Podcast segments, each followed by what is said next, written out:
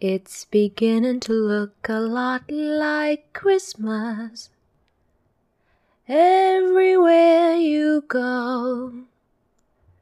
Take a look at a five and ten, it's glistering once again, with candy canes and silver lanes that glow. It's beginning to look a lot like Christmas. Toys in every store, but the prettiest sight to see is a holly that will be on your own front door.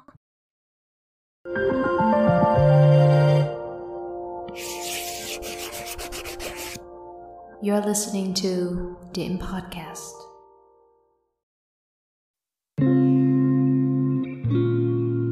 Xin chào tất cả mọi người, chào mừng mọi người đã quay trở lại với một tập tiếp theo của Điểm Podcast.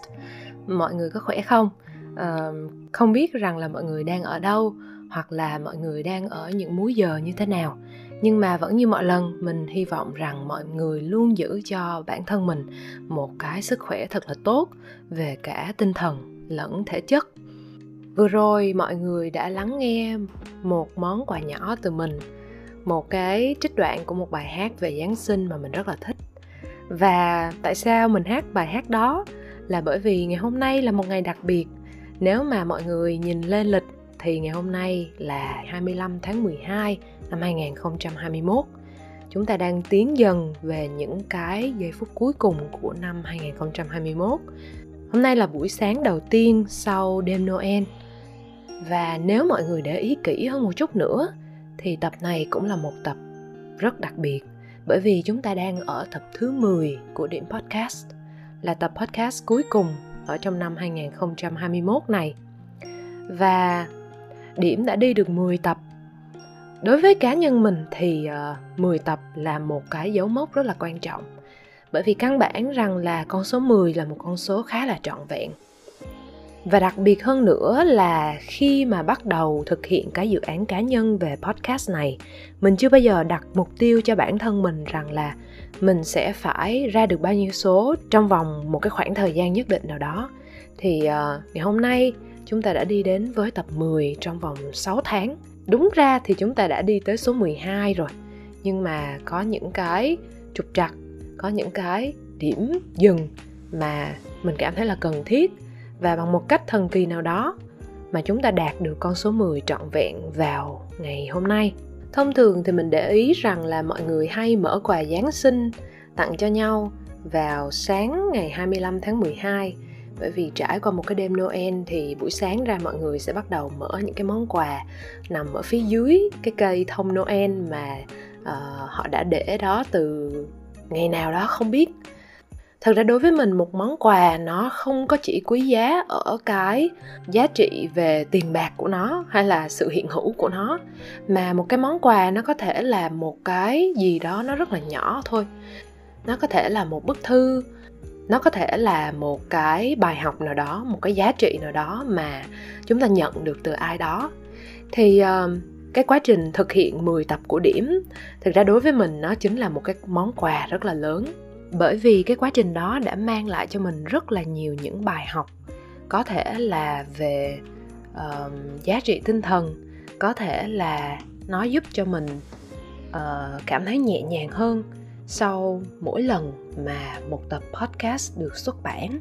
Vì vậy mà mình muốn thực hiện tập podcast này như một cái nghi thức mở quà vào sáng ngày hai mươi lăm tháng mười hai, để chúng ta cùng nhau nhìn lại những giá trị mà Điểm đã mang lại cho cá nhân mình. Mình hy vọng rằng là mọi người khi mà lắng nghe cũng đâu đó cảm thấy đồng cảm với mình ở trong tập ngày hôm nay. Mình là Nhã Nhi, còn đây là Điểm Podcast. You're listening to Điểm Podcast. Khi mà mình bắt đầu thực hiện cái uh, dự án cá nhân Điểm Podcast, mình không nghĩ gì nhiều về tương lai đâu. Cái kế hoạch của mình lúc đó là không có kế hoạch gì hết. Tất cả mọi thứ mà mình đặt vào Điểm chỉ là ba chữ, đó là không bỏ cuộc. Bởi vì uh, Trong quá khứ thì mình đã từng vài lần bắt đầu một cái dự án cá nhân.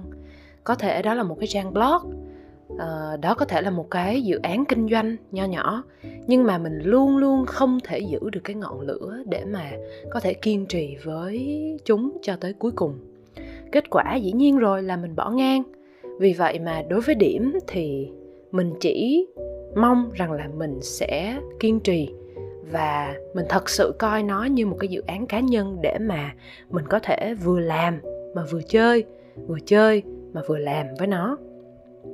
Mình đoán rằng người thính giả đang lắng nghe mình trong tập này cũng là một người trẻ, hoặc là có thể bạn không trẻ về tuổi sinh lý nhưng mà trẻ về tâm hồn. Có thể là bạn cũng đang giống như mình, đang loay hoay thực hiện hoặc là đang muốn thực hiện một cái dự án cá nhân nào đó. Có thể là nó mang lại lợi nhuận cho bạn hoặc là không. Có thể bạn đang trải qua cái thời gian vật lộn để mà xây dựng nó, hay là bạn đang không biết bắt đầu nó như thế nào, hay là thậm chí bạn đang băn khoăn rằng là liệu mình có nên bỏ dở cái dự án cá nhân này không, như cách mà mình đã từng làm đối với những dự án khác ở trong quá khứ. Uh, dự án cá nhân của bạn có thể không liên quan gì tới việc viết lách hay là thu âm giống như mình. Nhưng mà tóm lại thì chúng ta giống nhau ở chỗ đó là chúng ta muốn tạo nên một cái sản phẩm gì đó trong cuộc đời này. Có thể là chúng ta sử dụng nó để thể hiện bản lĩnh hay là cái tôi của cá nhân mình. Uh, nhưng mà nhiều hơn như vậy, đó là chúng ta muốn mang lại một thứ gì đó tốt đẹp cho cuộc sống, cho con người, cho xã hội, cho nhân loại. Uh, mình chia sẻ ý tưởng làm podcast của mình với một cái người chị. Chị là người đầu tiên mà mình chia sẻ ý tưởng này. Lúc đó thì hai chị em ngồi ở trong một cái quán cà phê ở ngay quận nhất, Sài Gòn. Thì uh, khi mà mình nói ra ý tưởng làm podcast đó, thì chị mới nói mình rằng là mỗi người đều nên có cho mình một cái dự án cá nhân riêng. Không phải là để thể hiện với ai hết, mà là để cho chính bản thân mình biết rằng là mình luôn có một cái khoảng không gian riêng tư của mình để mà lui về. Bởi vì ngoài những cái dự án của công ty, của khách hàng này, khách hàng kia, thì cái việc làm việc cho chính mình, nó là một cái khoảng không gian tự do, thoải mái. Chúng ta không bị gò bó, à, đặc biệt là với những cái người làm nghề viết, à, những người làm nội dung. Khi mà chẳng có đơn đặt hàng nào yêu cầu mình là à, em ơi, em phải viết bài này sôi động lên, sang trọng lên, hay là em ơi, anh muốn bài này nó dài bao nhiêu đây chữ, hay là anh muốn bài này nó ngắn nhưng mà nó phải ra số, hay là em phải viết có cụm từ này cho chị nha em. Thì những cái dự án cá nhân nó không chỉ cho chúng ta những cái không gian riêng tư, mà đối với mình ha, trong sáu tháng vừa qua thì việc làm một cái dự án cá nhân nó còn dạy cho mình những cái bài học mà ở trong môi trường công ty ấy, nó không mang lại cho mình. Mình luôn luôn nghĩ rằng là một cái món quà thì nó không quý ở hình thức, mà nó quý ở ý nghĩa và giá trị về tinh thần. Thì Điểm cho mình rất là nhiều giá trị về tinh thần, à, từ những cái niềm vui cũng như là những cái khó khăn trong quá trình thực hiện nó. À, đầu tiên thì Điểm cho mình một cái điểm tựa, đúng như cái tên gọi của nó. Điểm là một cái neo giúp cho mình bình ổn những cái tư duy, những cái cảm xúc ngổn ngang ở trong lòng. Đặc biệt là trong cái giai đoạn mà mình bắt đầu thực hiện Điểm, là cái giai đoạn mà mọi thứ dường như đóng băng đó. Thì bằng cách nào? Nếu mà mọi người có viết nhật ký hay là journal thì mọi người sẽ hiểu được cái cảm giác mà mình đang nhắc tới. Cái hoạt động viết nhật ký nó giúp cho chúng ta nhớ được những cái gì xảy ra tại một cái thời điểm cụ thể. Viết nhật ký nó còn là một trong những cái phương thức mà hỗ trợ cho cái quá trình chữa lành tâm hồn. Khi mà những cái cảm xúc nó được trải ra ở trên giấy hay là trên màn hình á, thì chúng ta có thể quan sát nó một cách trực quan và rõ ràng hơn so với cái việc là để cho những cái suy nghĩ nó bay bổng như là những cái đám mây xám mơ hồ trong trí óc của mình. Trong một ngày á, thì chúng ta trải qua rất là nhiều sự kiện và những cái cung bậc cảm xúc khác nhau. Nếu không có một nơi để mà chúng ta thu vén những cái cảm xúc đó và trải nó ra, thì đôi khi nó sẽ trôi đi mất. Và trôi đi đâu thì những cái cảm xúc đó nó trôi vào cái tiềm thức của bản thân, chứ rất buồn là nó không có trôi ra ngoài đâu. Chúng ta sẽ không có quên nó. Những thứ mà nó nằm trong tiềm thức ấy, thì nó sẽ không bao giờ nó mất đi hết, mà nó chỉ biểu hiện ở trong những cái trường hợp cụ thể hay là thể hiện trong giấc mơ của bạn. Và nếu những cái cảm xúc đó, những cái trải nghiệm đó nó tiêu cực quá mà chúng ta không có viết nó ra, chúng ta không có một cái phương pháp nào khác để mà chúng ta đối mặt với nó, thì khi mà nó biểu hiện lên trong những cái tình huống cụ thể thì chúng ta sẽ không có đủ sức để mà chúng ta uh, chịu đựng nó hay là chống lại nó. Uh, mỗi khi mà mình ngồi xuống trước máy tính, mở cái trang soạn thảo văn bản ra để mà viết kịch bản cho một cái chủ đề nào đó của Điểm, thì uh, mình có cơ hội được thực tập quan sát sâu một cái đối tượng nhất định. Những cái đối tượng đó thì chính là chủ đề chính của từng tập. Viết về một thứ gì đó là một cách để mà chúng ta bóc tách những cái cảm xúc, những cái tư duy của chúng ta về cái đối tượng đó và sắp xếp chúng lại và giải thích chúng theo một cái cách logic. Khi mà mình đi học một cái lớp nâng cao kỹ năng viết á, thì thầy có hỏi rằng là theo các bạn á, thì khi viết chúng ta dùng logic hay là chúng ta dùng trí tưởng tượng? Thì mình nhớ hôm đó có rất là nhiều người trả lời rằng là uh, dùng trí tưởng tượng. Nhưng mà câu trả lời của thầy thì ngược lại. Một người viết tốt á, là một người có cái tư duy logic rất là tốt. Dĩ nhiên là mình nghĩ kết hợp cả hai lại á, thì sẽ càng hoàn hảo hơn. Đặc biệt là khi chúng ta muốn viết tiểu thuyết, thì cái việc viết kịch bản cho Điểm á, nó tiến xa hơn với cái việc viết nhật ký một bước. Đó là khi viết nhật ký thì đôi khi trên giấy nó chỉ là câu hỏi thôi. Những cái câu hỏi đó có thể là những cái câu hỏi liên quan đến những cái vấn đề không đầu không cuối của bản thân mình thôi. Nhưng mà khi viết kịch bản cho Điểm thì uh, nó khác ở chỗ là cá nhân mình không còn là cái nhân tố chính nữa. Những cái luận điểm mà mình rút ra thì nó dựa trên cái sự nghiên cứu và tìm hiểu. Dĩ nhiên nó vẫn dựa trên tư duy và trải nghiệm của cá nhân mình thôi. Nhưng mà cái lúc mà mình thực hiện những cái nội dung cho Điểm thì mình cố gắng tách mình khỏi cái sự việc để mà mình có thể nhìn mọi thứ đa chiều hơn. Cứ tưởng tượng rằng là có một cái chén, và khi mà mình viết nhật ký á, thì mình là cái người ngồi ở trong cái chén đó. Cho nên đôi khi mình bị những cái cảm xúc và những cái tư duy của mình nó nó che hết cái tầm nhìn, và mình chỉ ngồi lọt thỏm ở trong cái lòng chén thôi. Nhưng mà khi viết cho Điểm thì mình cố gắng là mình mình bước ra ngoài để mà mình nhìn tất cả mọi cái khía cạnh của một vấn đề uh, cho nó sâu sắc và đa chiều hơn. Hơn nữa, một cái điểm được nữa kể từ khi mà mình làm Điểm đó là mình đọc nhiều hơn. Quyết định viết về một cái chủ đề nào đó là một cái động lực lớn để mà mình đọc những cái thứ liên quan tới nó. Bởi vì rõ ràng là đọc và viết là hai mặt của một cái đồng xu. Chúng ta không thể nào viết nếu chúng ta không đọc được. Và mình phát hiện ra là càng đọc nhiều thì mình càng có cái xu hướng đó là giảm bớt cái tần suất của những cái câu văn mang tính khẳng định đi. Nhất là những cái câu khẳng định về một cái vấn đề không phải liên quan trực tiếp tới mình, hay là cái vấn đề về một ai đó, một cái sự việc nào đó. Thì đọc và viết đối với mình là hai cổng đầu vào và đầu ra của con chữ. Càng đọc nhiều á, thì mình càng cảm thấy là cái số lượng chữ đi ra khỏi bàn tay của mình nó luôn ít hơn so với cái số lượng chữ đi vào đầu.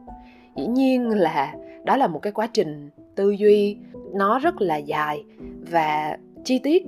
Tuy nhiên thì mình cảm thấy rằng là việc ngồi xuống suy nghĩ và đọc nhiều hơn nó rèn cho mình một cái sự cẩn trọng với lại chữ nghĩa, cẩn trọng với lại cái ngôn ngữ mà mình trao đổi và mình tiếp xúc đối với mọi người, đối với thế giới này. Bởi vì một khi mà cái dòng chữ nó đã đi ra khỏi miệng mình và nó được đăng lên trên những kênh uh, mạng xã hội rồi thì nó sẽ không có rút lại được nữa. Mình học cách cẩn trọng hơn với chữ nghĩa.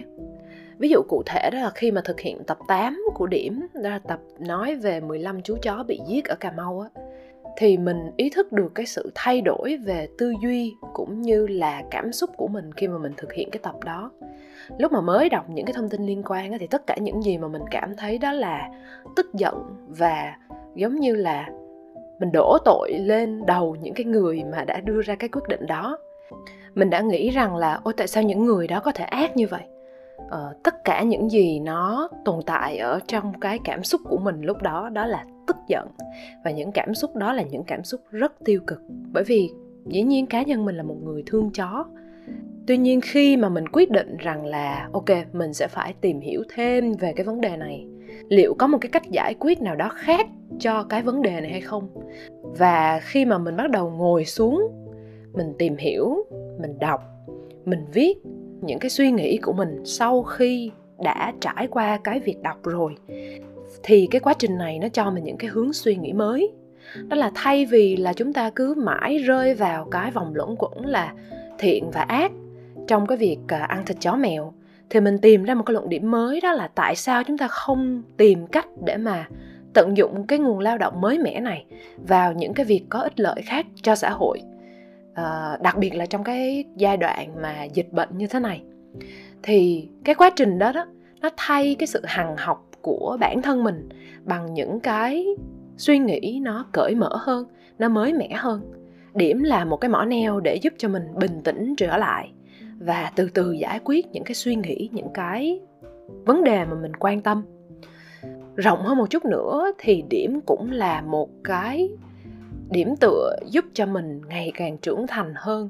Bởi vì rõ ràng rằng là khi mà mình không còn viết uh, dựa trên những cái, những cái brief của khách hàng nữa, và mình cũng không còn một cái công ty nào đứng ra uh, chịu trách nhiệm cho mình nữa, không có một người sếp nào sẽ chịu trách nhiệm cho những cái lời văn mà mình viết ra, thì mình bắt buộc là mình phải suy nghĩ thật kỹ trước khi mà mình đưa ra một cái thông điệp nào đó. Và cái việc đó đó nó khiến cho mình trở nên uh, chủ động hơn, trở nên trưởng thành hơn, và trở nên cẩn trọng với lời nói hơn, chịu trách nhiệm cho những cái lời nói, những cái câu văn mà mình viết ra trước bản thân mình và trước những cái người uh, thính giả của mình. You're listening to Điểm Podcast. Và đó là điều thứ nhất ha. Một cái điều lớn thứ hai, một cái món quà lớn thứ hai mà mình nhận ra, hay chính xác hơn là mình khẳng định được trong cái khoảng thời gian thực hiện điểm, đó là cái việc làm nội dung tự do á, nó là một cái công việc rất là thử thách. Trong năm qua thì mình coi khá là nhiều phim, nhưng mà trong đó có một cái bộ phim ấn tượng và nó đã uh, được làm từ rất là lâu rồi, đó là bộ phim Nhà tù Shawshank, tên tiếng Anh là The Shawshank Redemption thì phải. Bộ phim nói về cuộc sống ở trong nhà tù Shawshank, và mình nhớ là có một cái nhân vật sau khi mà ở trong tù quá lâu á, thì lúc mà được phóng thích thì ông ta không biết làm sao để mà có thể đối mặt với cái sự cái cái cái sự tự do hiển nhiên của mình, và cuối cùng thì ông ta treo cổ tự vẫn. Đối với những người mà làm nội dung theo một cái sự chỉ dẫn của một người khác, có guideline sẵn, là có brief sẵn á, thì cái thử thách đầu tiên mà hai chữ tự do trong công việc làm nội dung mang lại cho mình đó là cái khâu lựa chọn chủ đề. Thì cái suy nghĩ mà làm nội dung nên vì chính mình trước rồi mới đến khán giả, đó là cái suy nghĩ mà mình luôn giữ vững từ khi mà mình đặt chân vào làm nội dung. Có thể là có rất là nhiều người không đồng tình với cái quan điểm này và cảm thấy rằng là ôi, nó quá nực cười, nó quá ngây thơ đi. Bởi vì ở trong cái thời đại này á, khi mà mình làm gì á, thì chúng ta cũng nên đặt cái sự phổ biến lên, lên đầu tiên. Chúng ta muốn rằng là những cái gì mà chúng ta nói nó được càng nhiều người tiếp cận thì càng tốt. Nhưng mà thật ra thì cái sự giằng co trong lòng một người làm nội dung á, một người viết á, giữa cái việc là viết ra cái thứ mà mình muốn và viết ra cái thứ mà người khác cần á, nó luôn luôn hiện hữu, ít nhất là đối với mình. Các bạn có thể nghĩ rằng là nếu mà nội dung mình hay và tốt thì người ta phải nghe nhiều chứ. Nhưng mà thực ra cái luận điểm này nó có vấn đề ở chỗ chữ hay và chữ tốt. Thế nào là hay và tốt thì còn tùy thuộc vào mỗi cái người khán giả. Cho nên là để mô tả về sự hay hay dở của một cái đoạn văn hay là một cuốn sách nào đó, thì mình thích dùng từ phù hợp hơn.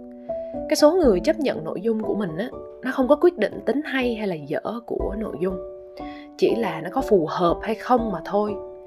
Và cái sự thật đáng buồn là đôi khi để nội dung của mình nó phù hợp với nhiều người nghe và xem hơn, nhiều đối tượng hơn, thì cái người viết họ hy sinh và họ từ bỏ những cái thứ phù hợp với bản thân họ. Mình có muốn càng ngày có càng nhiều người nghe mình không? Dĩ nhiên là nếu mà cái chuyện đó xảy ra thì tốt. Và trong tương lai mình có tính thực hiện những cái chương trình quảng cáo cho cái podcast này không? Thì mình nghĩ là có. Nhưng mà mình sẽ luôn luôn coi cái trải nghiệm của bản thân khi mà mình thực hiện mỗi một cái sản phẩm làm cái tiêu chí cao nhất. Mình tin rằng là khi mà người viết á, hoặc là những cái người mà thực hiện một cái chương trình nào đó, họ thực sự họ hạnh phúc và họ cảm thấy nhẹ nhàng, họ cảm thấy vui vẻ khi mà họ làm ra những cái nội dung đó, thì người khán giả họ có thể cảm nhận được. Một cái sự thử thách tiếp theo chính là những con số. Ở đây những con số có thể là số người nghe, số tập phát sóng, số người theo dõi, số tiền thu được. Và mình nghĩ là chúng ta nên nói về vấn đề thu nhập trước. Dĩ nhiên là tiền rất là quan trọng, nhưng mà khỏi phải nói thì mọi người cũng biết là podcast nó chưa phải là một cái nền tảng có thể kiếm tiền được tại Việt Nam trong cái thời điểm hiện tại. Đó là cái thứ đầu tiên mà một cái người làm podcast như mình, một cái người làm podcast tự do, không có thuộc sự quản lý của bất kỳ một cái công ty truyền thông nào, đánh đổi, đó chính là cái thu nhập. Khi mà chúng ta viết theo brief thì chúng ta có thể được trả tiền, trả ít tiền, vừa đủ tiền, nhiều hoặc là rất nhiều tiền. Nhưng mà khi mà chúng ta thực hiện một cái podcast tự do thì có thể rằng là sẽ không bao giờ chúng ta có thể uh, kiếm tiền được từ một cái kênh podcast như thế này. Khi mà nói tới đây thì tự nhiên mình nhớ tới một cái tác giả người miền Nam viết rất là nhiều sách. Uh, ông là một nhà sưu tầm và rất là am hiểu về đồ cổ. Trong một cái cuốn sách, khi mà viết cái lời đề tựa dành tặng cho cha của mình, thì ông viết một cái câu rất là dài, nhưng mà trong đó có một cái cụm từ là mình nhớ hoài, đó là đầu con bạc mà túi vẫn nhẹ. Có lẽ đó là mẫu số chung của những người làm nội dung một cách tự do hay sao? Mình không biết nữa, à, nhưng mà cụm từ đó khiến cho mình rất là ấn tượng. Ngoài ra thì còn một cái con số nữa mà những người làm nội dung phải đối mặt, đó chính là số người nghe. Thật ra những tập podcast mà mình làm ra không có nhiều người nghe đâu. Nguyên nhân thì một phần là vì mình chưa có hề chạy bất kỳ một cái quảng cáo nào cho Điểm ở trên các phương tiện mạng xã hội cả. Mình thậm chí mình còn không biết viết một cái nội dung social làm sao cho nó đúng tiêu chuẩn S E O. Uh, ít nhất là cho tới cái thời điểm hiện tại. Trong tương lai thì có thể mình sẽ đi học. Nhưng mà tất cả những cái thao tác mà mình làm sau khi đăng tập mới á, đó là bấm vào cái link share cái tập đó về story cá nhân của mình, hay là post lên tường nhà của bản thân mình thôi. Và thú thật thì mình không có quá nhiều người bạn ở trên Instagram hay là Facebook để mà họ phải lắng nghe mình. Và hơn hết, mình biết rằng là ai ai cũng rất là bận rộn với cái quỹ thời gian mà chúng ta phải chia năm xẻ bảy ra. Không nhiều người có thời gian dành ra để nghe ai đó nói trong vòng ba mươi phút đâu. Vì vậy mà mình rất là hay nhấn mạnh lời tri ân đến những cái thính giả đã bỏ ra thời gian để mà lắng nghe hết mỗi tập của Điểm. Hoặc là một tập thôi mình cũng thấy rất là biết ơn mọi người rồi. Cái việc không thực hiện quảng cáo trong suốt sáu tháng vừa qua đó, ngoài cái việc là mình muốn chủ động loại bỏ những cái động lực mang tính số liệu ra để mà đánh giá cái sự thành công của một tập, thì mình muốn thử thách bản thân xem là cho dù đăng một tập lên mà không có ai nghe thì mình có bỏ cuộc không, hay là mình vẫn tiếp tục làm. Và rất là may mắn đó là mặc dù sáu tháng đã qua và số lượt nghe của mỗi tập của Điểm thật sự nó chưa từng vượt quá con số một trăm. Mình có nản không? Mình đã từng. À, nhưng mà mình có tiếp tục không? Mình sẽ tiếp tục. Bởi vì mỗi một tập Điểm ra đời là một cái nút thắt trong lòng mình nó được gỡ ra. à, Mình chấp nhận rằng là cho dù cái dự án này của mình nó có thể không mang lại cho mình bất cứ một cái giá trị về vật chất nào cả, nhưng mà nó là một cái sự kết nối về tinh thần của bản thân mình đối với những thính giả của mình. Sự kết nối tinh thần giữa bản thân mình với chính bản thân mình nữa. Giống như mình nói, giống như là cái việc viết cái nhật ký vậy đó. Khi mà chúng ta không có bất kỳ một cái phương tiện nào để chúng ta trả những cái cảm xúc của mình ra, thì đôi khi có thể chúng sẽ tích tụ lại và vào một cái thời điểm nhất định nào đó chúng sẽ gây hại cho, cho mình ở trong tương lai. Và mình vừa mới nhắc tới hai cái thử thách. Vậy thì uh, tại sao nó mang lại giá trị? Bởi vì một khi mà nếu mình có thể vượt qua được những cái rào cản về thu nhập và rào cản về số lượng người nghe, thì mình có thể tự tin hơn để mà bước tiếp cái con đường làm podcast này. Cho dù là tương lai nó rất là khó khăn, cho dù là tương lai những cái nội dung mà mình làm có thể là thực sự không ai thích nó, mình vẫn cảm thấy biết ơn bởi vì uh, những cái giá trị tinh thần mà nó mang lại cho mình. Có một bạn thính giả đã uh, chia sẻ với mình rằng là khi mà lắng nghe Điểm á, thì uh, Điểm đã giúp truyền động lực cho bạn để bạn có thể thực hiện một cái podcast của riêng mình. Như là mình nói là mình chưa có hề thực hiện một cái hoạt động quảng bá, quảng cáo nào cho Điểm ở trên các cái phương tiện truyền thông xã hội. Vì vậy mà lời chia sẻ của bạn thính giả đó mang ý nghĩa rất là lớn đối với mình. Nhưng mà cũng phải thú thật rằng là đôi khi mình đã muốn xóa đi một vài tập bởi vì mình nghĩ rằng là nó chưa có thực sự tốt, cả về nội dung lẫn chất lượng uh, kỹ thuật.